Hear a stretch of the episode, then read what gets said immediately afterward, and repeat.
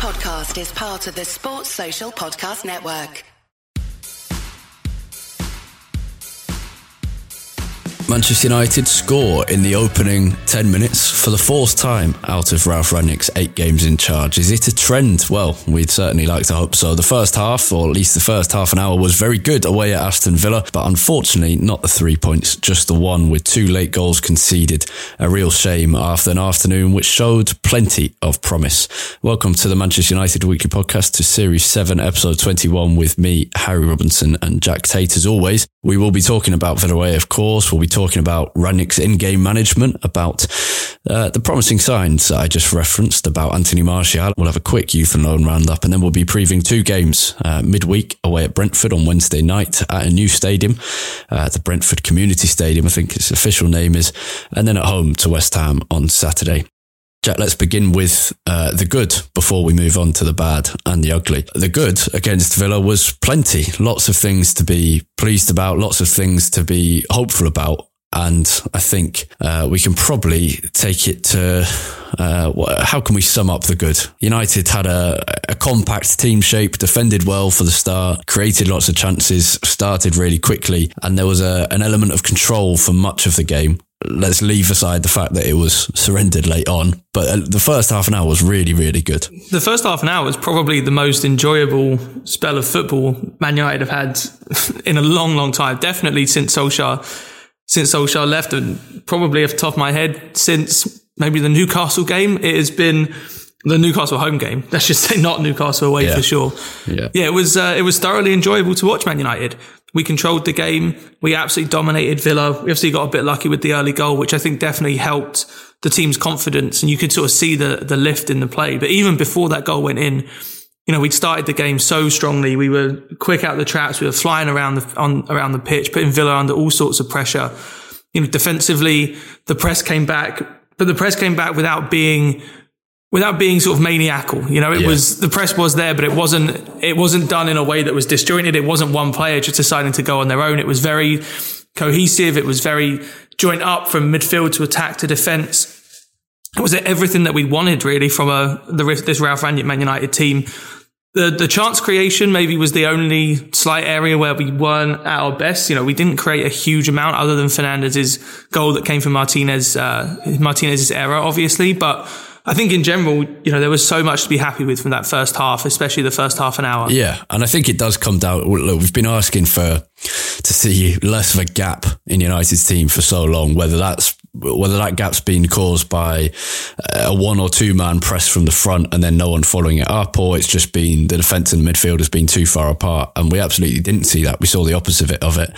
And I think the way that Bruno Fernandes and Ralph Rangnick both referenced it post match uh, Uh, and spoke about it in some detail made me realize that that is the foundation of whether this team will be good or not is how compact can the team stay.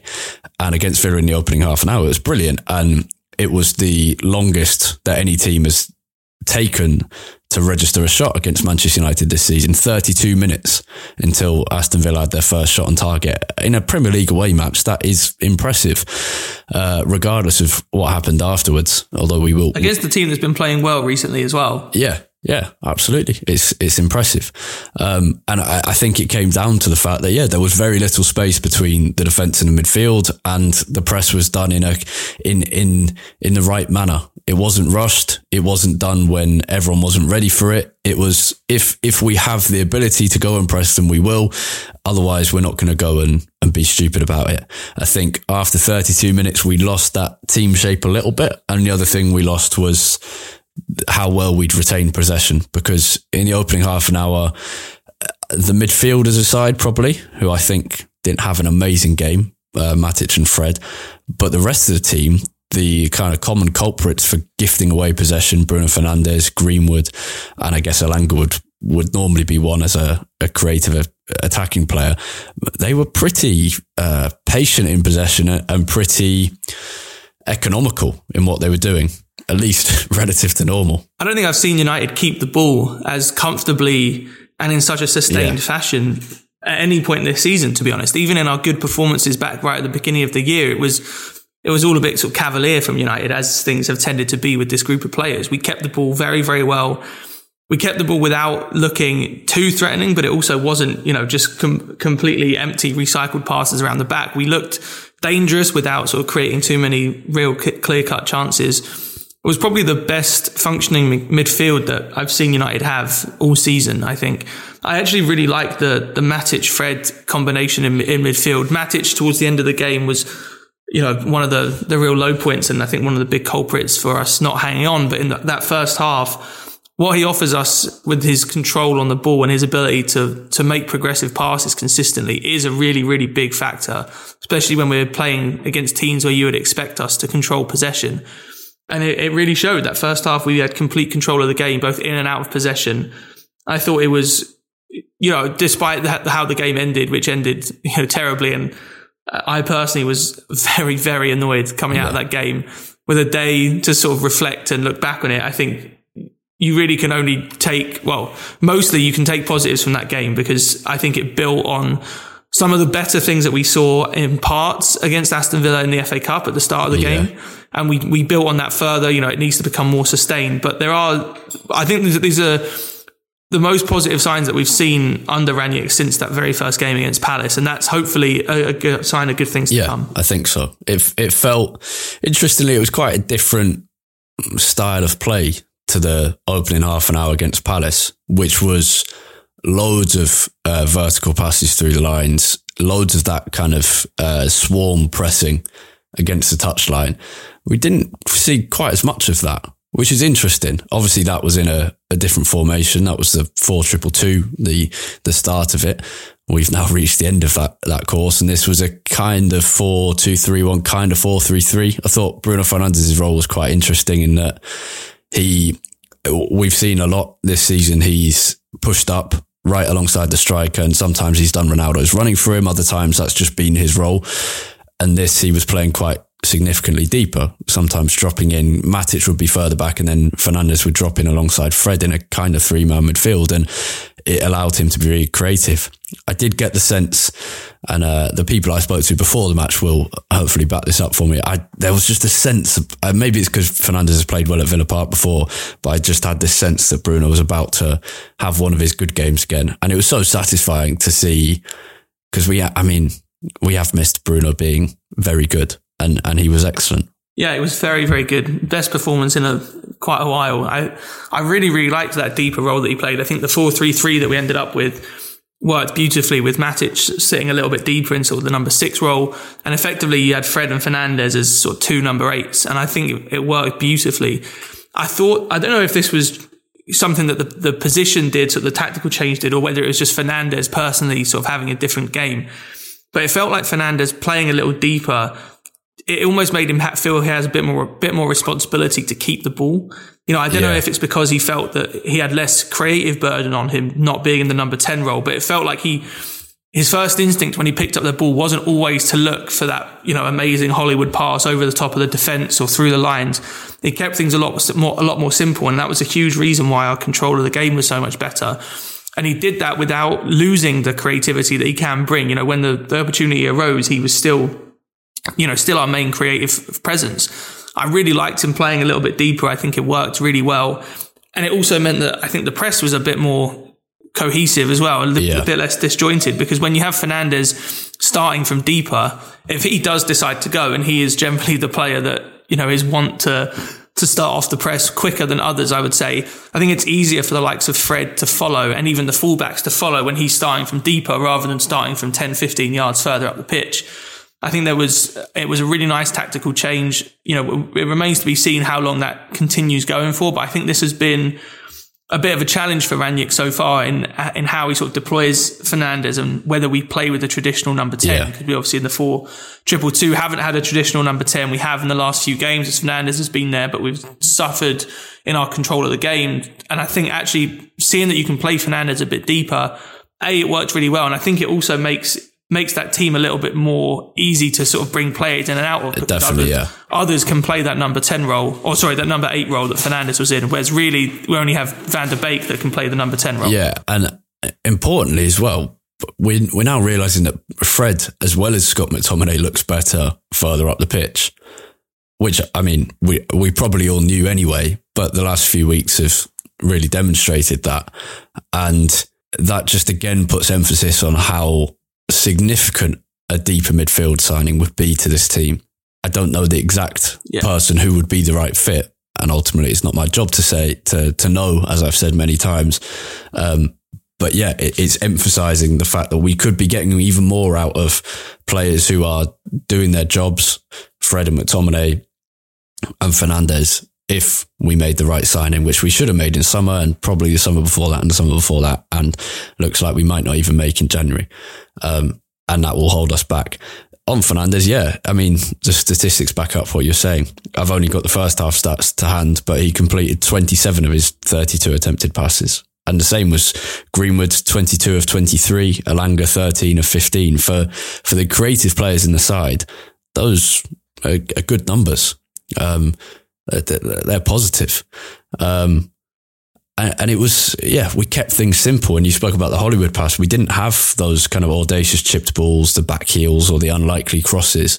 We kept things simple. And you said it earlier, the way we retained possession was really nice. So, I mean, those were the, the kind of three tenets of it, keeping it simple in, uh, in possession, getting those early goals again. It's interesting. Four out of eight games is, is, is, is significant to score in their first 10 minutes. And finally, that compact team shape. Um, so going forward, we just need to see that held on for, for longer, I guess. And, and not being able to score early goals was one of the biggest downfalls, I think, that we had under Solskjaer. We said so much that, especially against teams that would sit back against us, we'd end up, you know, inevitably going into half time at nil nil. And then, you know, the tension builds, the team would sort of try too hard to create things and it would all sort of fall down. That is a significant part of what's happened so far and, and hopefully something that continues because I, especially when you have a team that has so many players who seem to thrive on confidence and seem to be swayed with their confidence. Getting that early goal is a, a huge, huge factor in, I think, you know, delivering some better first half performances. I think you saw it against Villa. We, we'd already started well, but the goal just seemed to lift us even more. And especially with sort of the energy in the, in the defensive work, I think getting an early goal is such a huge difference maker for how you then approach the rest of the game defensively.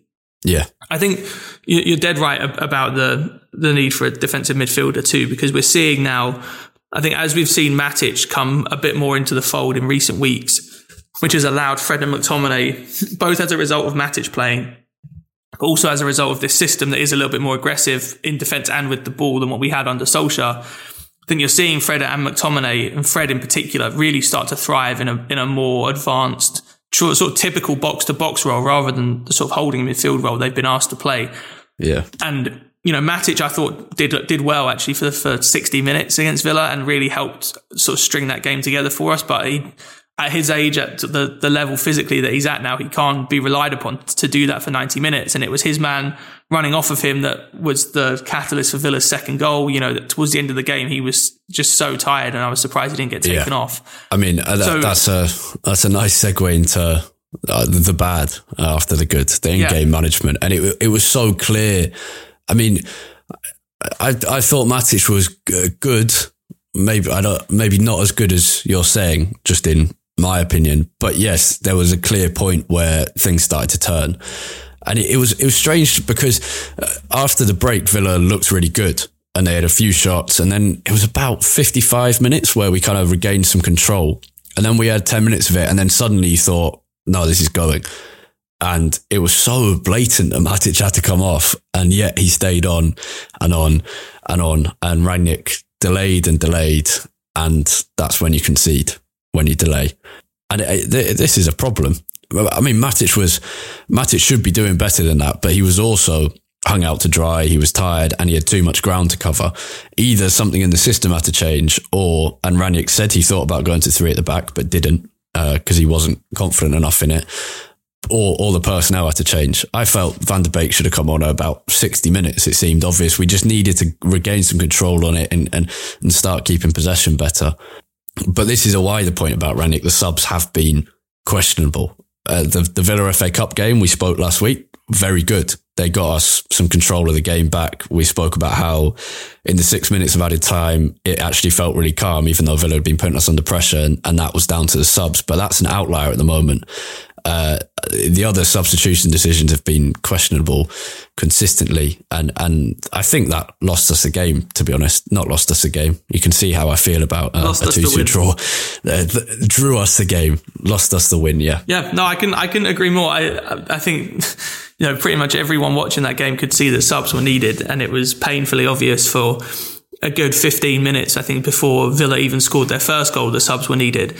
It was strange as well, given Uh, that. So I agree with everything you're saying about, you know, Rangnick's subs in general have not been good at United so far.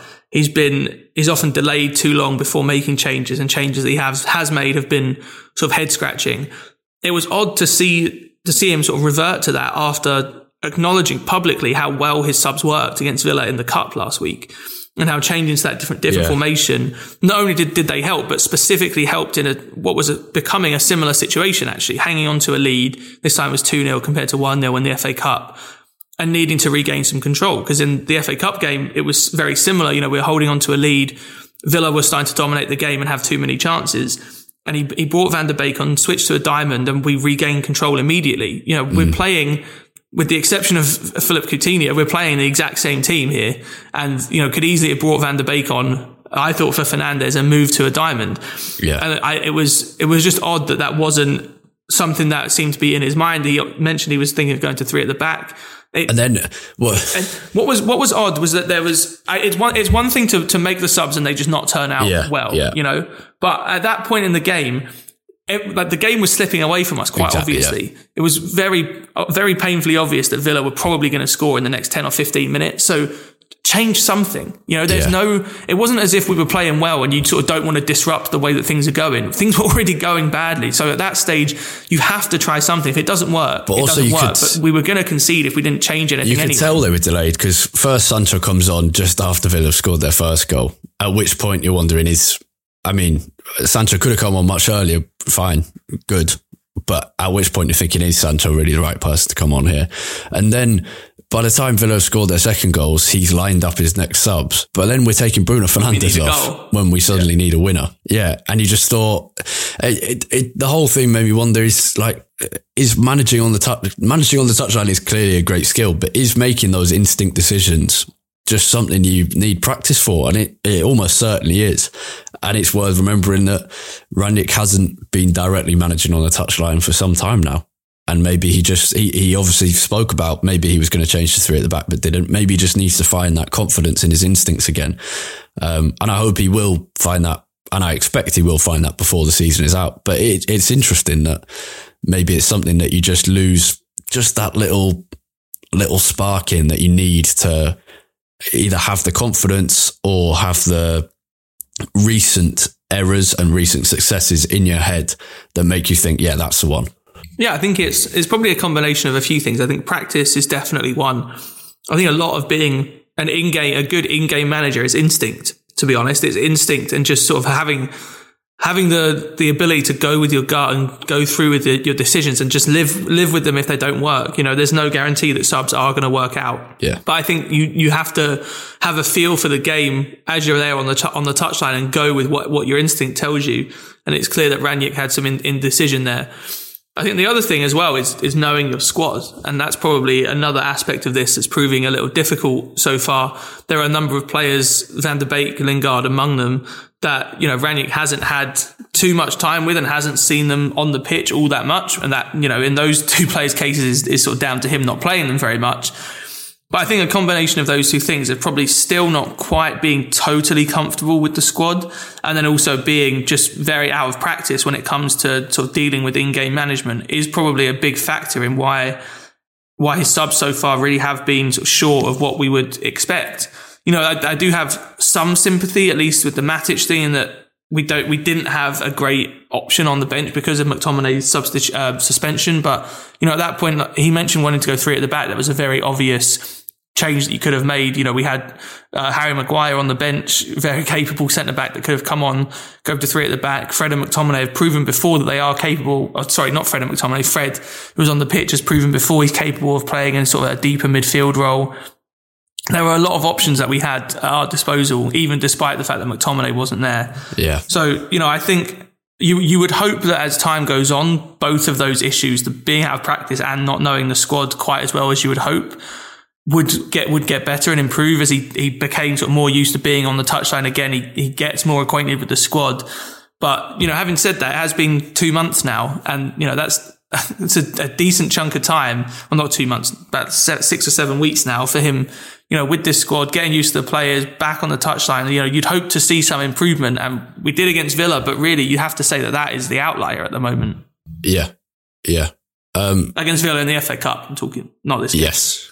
Yes. Uh, one positive we didn't mention at the start was Anthony Elanga, although we referenced him. He was great. He was composed. He showed really good decision making. He accepted when he couldn't take his man on and then didn't just try it anyway, didn't just punt it past him. He came back in and looked for the pass and carried on keeping the ball.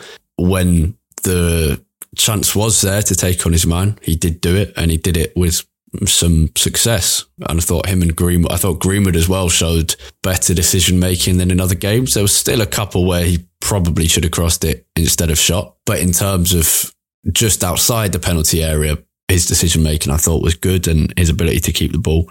But yeah, Elanga, really exciting. Great work, great, great pace, obviously. But it was, yeah, it was the decision making and the, the composure, which I thought was very good. Yeah, I thought he, he was a, a good performance without sort of doing anything headline grabbing. He was very good on the ball. It reminds me quite a lot of his performance against Wolves at the back end of last season, where he just, everything he did felt very comfortable. It felt very efficient. You know, often when you see young players come in, even comparing to sort of Amad Diallo when he's played, you know, Amad is cl- clearly very talented, but it's all, it, it, everything feels quite off the cuff and sort of helter skelter, which is is great in a young player, you know, being that talented and quite raw. But Elanga felt very polished for a young player, which was really good to see. I think every time he's played in the few opportunities he's been given, he's done very well. Rangnick seems to really like him. It was clear from the moment that Rangnick took over, there were reports that Elanga was someone that had impressed in training, and I hope that he continues to get these opportunities. Because I thought five five appearances now already, yeah, which surprised me. And, and you know, not he's come in, on in, in not in nothing games either. You know, these are yeah. Premier League games that he's played in. He, he came on at the end of the FA Cup game, obviously, but other than that, these have been you know serious Premier League games that he's been playing, and not sort of League Cup throwaway matches. So you know, I, I think he's the future is bright for Elanga in that he's made such an impression on the coach already. I think it, it's a really good opportunity for him, and he took it. Like I said, without doing anything headline grabbing. I thought he, everything he did was was good. He didn't stand out in a bad way at all. He didn't look undersized, or he didn't look like he was wasn't up for the physical challenge, which is always difficult when you step up from from the under twenty threes. So yeah, I thought he did very, very well, and some some really good signs for him. I hope that he continues to get those chances because, to be honest, he's not. He doesn't look particularly out of place compared to the other options that we have at the moment. Not at all, no. And it it will be useful for us to have those options. Hopefully, we see a bit of Amad soon. Um, his future is a, a little uncertain. He, I think he's supposed to be going out on loan, but finding a loan move in England has been difficult, and he wants to play in England rather than go abroad even though Feyenoord are still interested in a couple of other clubs. But yeah, Elanga good. Yeah, bad, ugly Anthony Martial situation. I'm not sure I care enough to talk too much about it. It seems Rangnick maybe kind of messed up his words slightly when he said he refused to be in the squad, and then Martial responded, and yeah, is it's unclear. Um, but it's ugly and it looks bad for the club and is another sign that the club is in mild disarray and mild is putting it kindly. And that's the strange thing is we can, at the moment as a United fan, you can have these kind of positives and, and sources of hope from good performances or good half an hours. But there's always that underlying feeling of disheartening, dispiriting realization, I think, that so much of the club is still broken and that the foundations we thought that Ole Gunnar Solskjaer had built quite strongly are turning out to be not so strong. And that they were just as in the past we've papered over the cracks, that they were maybe putting like that kind of foam that hardens up in your bathroom tiles over the cracks, but that kind of disintegrates after a little bit of time, which is what has seemed to be yeah, happening. just a little bit of weed killer between the between yeah. the tiles, maybe yeah. on the on the driveway, something like that. Yeah, yeah. it's yeah. The, Mar- the Martial situation is a bit of an odd one. You know, I I can only imagine that Rangnick uh, sort of mis they misused his words. You know, I I Yeah. imagine there was probably some sort of conversation between Rangnick and Martial where Martial reiterated his desire to leave. And then Rangnick sort of decided, well, if you're going to leave, you're not playing. And the way he presented it to the media was as if Martial would refuse to play, which obviously Martial quite rightly didn't take kindly to. It's a situation that, to be honest, I, the it- it's a situation. Firstly, like you said, that is an, another example of the club being run just in in a pretty absurd fashion, um, and you know making a meal out of yet another player's uh, situation.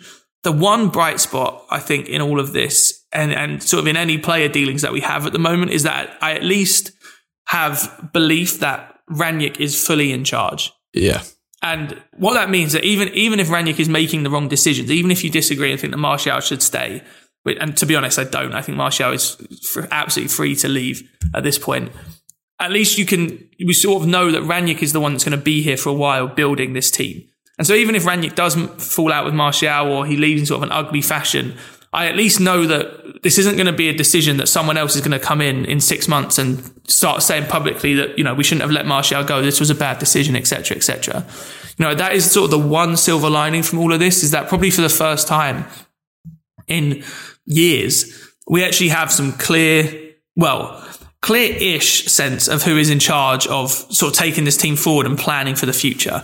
I say clear-ish because there's obviously still Darren Fletcher, John Murtough involved and sort of how the, the division of duties is going to be between the three of them is still slightly unclear. But from reports, it sounds like Rangnick is the one who's sort of driving the, the boat on in terms of looking ahead, sort of strategizing how United will will approach the future and sort of trying to build the team for the next few seasons. So that is at least something that I can look at and think, okay, even if we're making decisions that I disagree with, at least there's one person in charge, sort of, who's hopefully making these plans how we go into the future.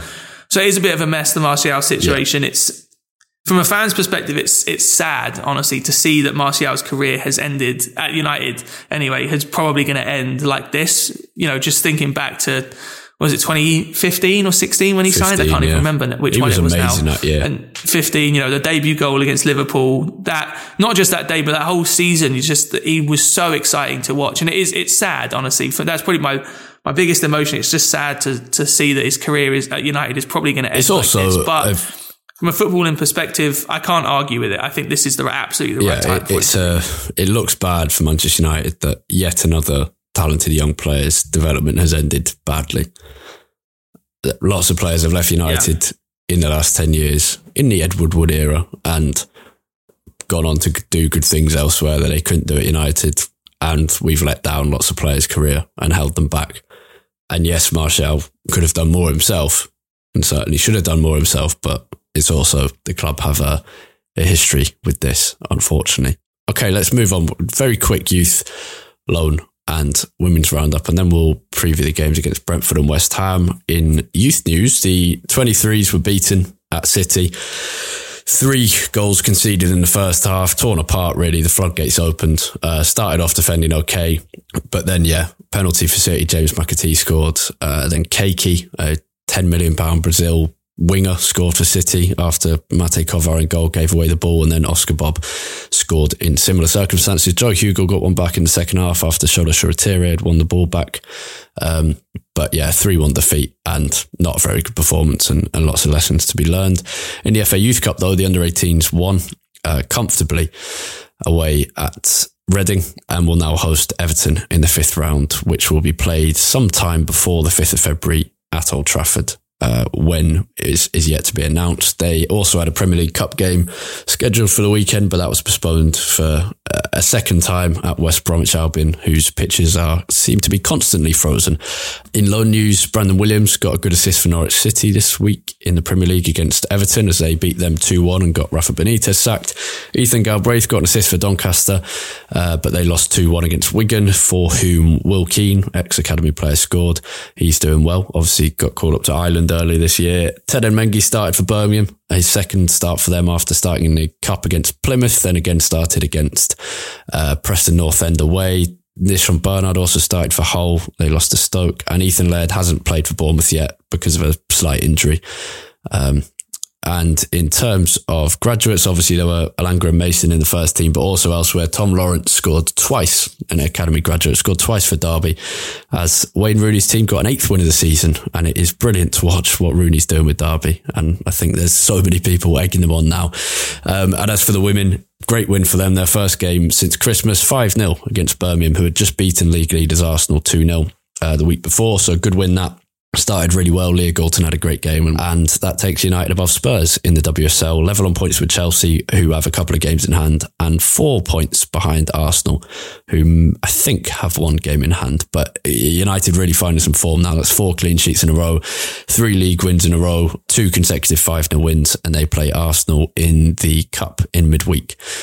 As for United, men's team played Brentford on Wednesday in the Premier League, the rescheduled game from December. Jack, what are you expecting? Brentford are a, a, strange team. I think they started the season so brightly and have really, I think, fallen off the the level that they were at. Defensively, they've been struggling quite a bit, but I expect still a tough game. I think the Brentford Community Stadium is is still not a particularly easy place to go. Brentford are a team that are quite aggressive in everything that they do, both on and off the ball, which is a a recipe that United don't tend to play particularly well against. Having McTominay is McTominay back from his suspension? He is, right? It was only one game, wasn't yeah. it? Yeah. So, I mean, I think having him back will be a big bonus just to get some extra legs into in midfield, to be honest. And him and, him and Fred, maybe alongside Matic, maybe just the two of them, I think, you know, are a partnership that can work well. Yeah. One thing that I would really like to see, I I'm assuming Ronaldo will come back in. I, I really want to see Jadon Sancho just have a run of games on the right. You know, yeah. I realized when he came on yesterday that I actually don't think he's played a single game as a right winger at United yet correct me if I'm wrong, but I think Greenwood has played has played there pretty much every game, and when Sancho has played, it's always been on the left. He's he might have had a, a few spells on the spells, right. Yeah, yeah. Like during the game, I know they've switched flanks a little bit, but it's. I mean, again, just talking about the mismanagement of, of talent, you know, Sancho came in as sort of the answer to this right wing profile that we've been missing from our squad for six or seven years.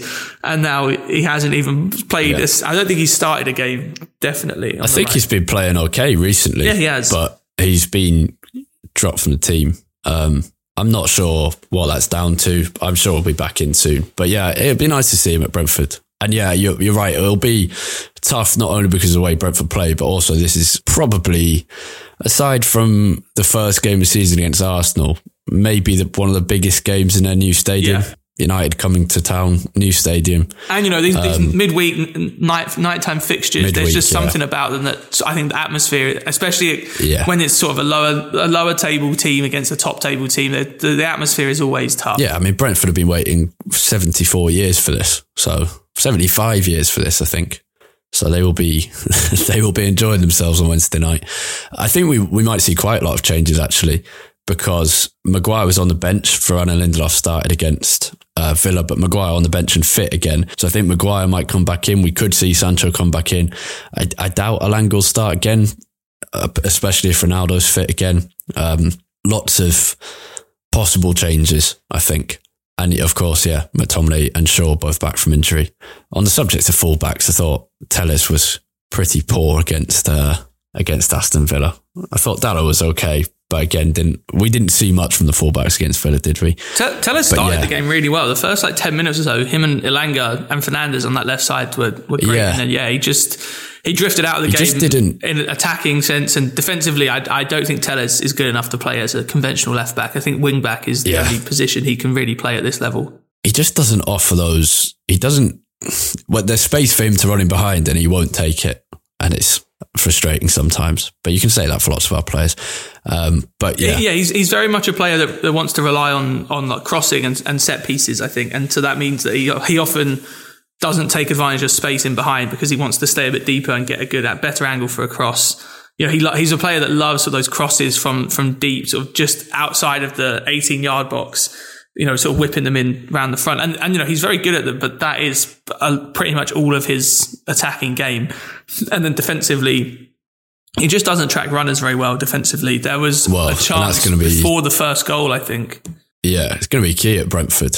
I mean, you're thinking, what? Yeah. Which players do we need here? We need people who can track runners, so that might rule out a couple of people. Um, Greenwood's not amazing at that. Wan-Bissaka's not great at that. So you'd expect to be Dalot and Telles isn't great at that. So you expect to be Shaw. Uh, you need those legs in midfield. So probably McTominay and Fred again. But then how do you break Brentford down? Because there's this idea of them being open. They play well, but they're not open. They do sit back against the bigger team. So then you're looking at how are you're going to break them down. So you probably don't want Cavani as well as Ronaldo. Perhaps it's a time for yeah. Sancho and Van der Beek to get their chance. Um, you probably don't want Greenwood. So yeah, may, maybe it is, it is a time for somehow to have a Van der Beek, Bruno, Sancho, Ronaldo front four. Um, which I, uh, yeah, I wouldn't be opposed.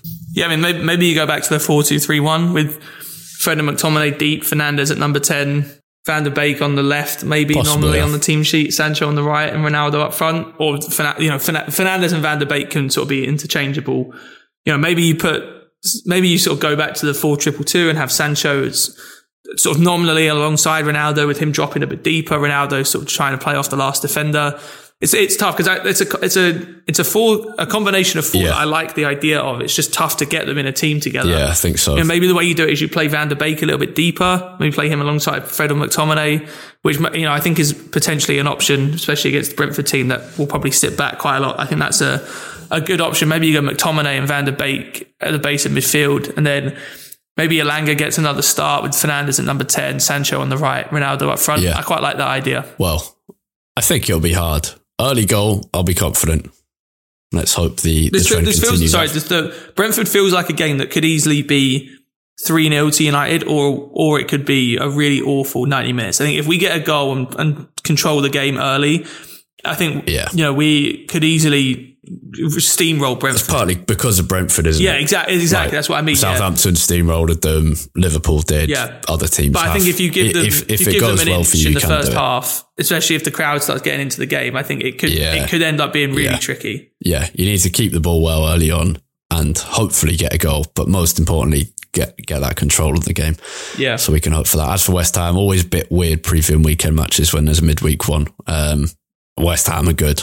It's going to be hard. That's all I'm going to say for now. Anything else? No, it's going to be hard. And I not only are West Ham a good team, I think they're stylistically they they match up very well against us. I you know that just how quickly they move on the counter attack is something that we really struggle with. I think Bowen, especially on the right wing, is going to cause us all sorts yeah, of problems. He's he's, so, he's well. so, fun to watch, Bowen. Um, I think just the way that I had a great plays. fact about him this week to to get his speed up, he trained in his I think his granddad's potato fields, and he said it's like running in sand, but if sand was much heavier and like Jeez. so so basically you're running in there and you're going really slowly, and then as soon as you get out on a really nice grass pitch, then suddenly it feels really easy, which is the same idea as um, Stanley Matthews from the 50s. He used to wear, yeah. firstly, he'd train in weighted boots that were like weighted down. And then on the way to games, he'd wear really heavy shoes and then wear them all the time until just before he went out. And then he'd t- change into these really like custom made light boots that would break really like after like three or four games. He was the only player in England to wear them. Um, and then he changes to them. But when he went out on the pitch, suddenly everything felt light as a cloud. So he was absolutely rapid even when he was maybe that's what uh, maybe that's what United should be doing whenever we have a couple of weeks yeah. off instead of these warm weather training camps in Dubai. Maybe we should potato be, uh, fields. going to potato fields. Yeah, let's all head to Cork. Yeah. yeah.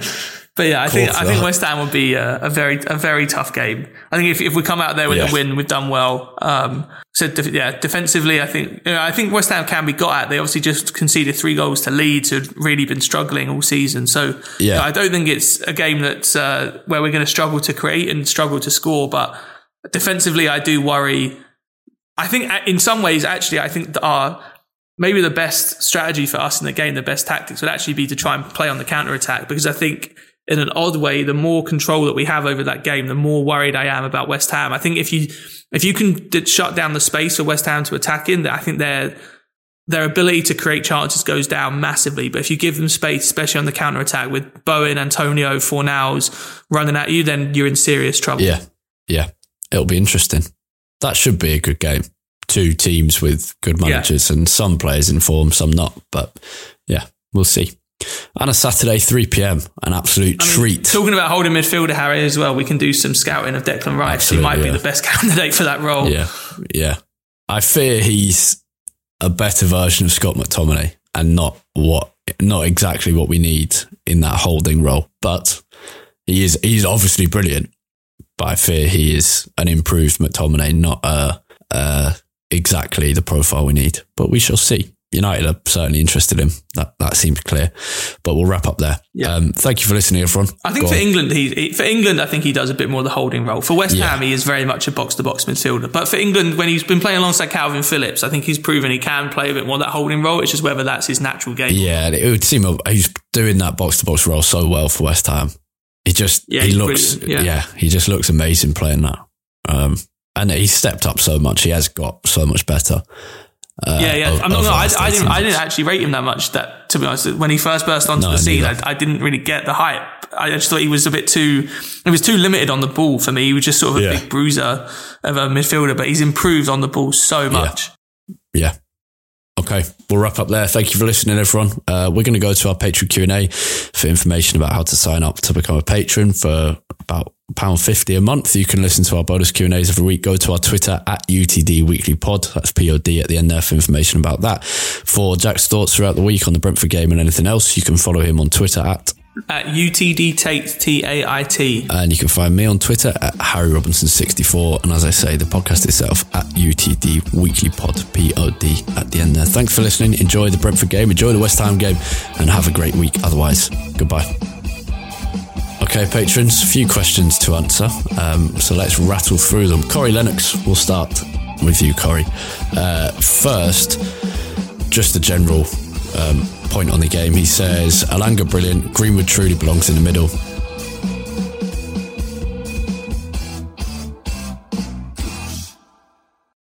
Sports Social Podcast Network.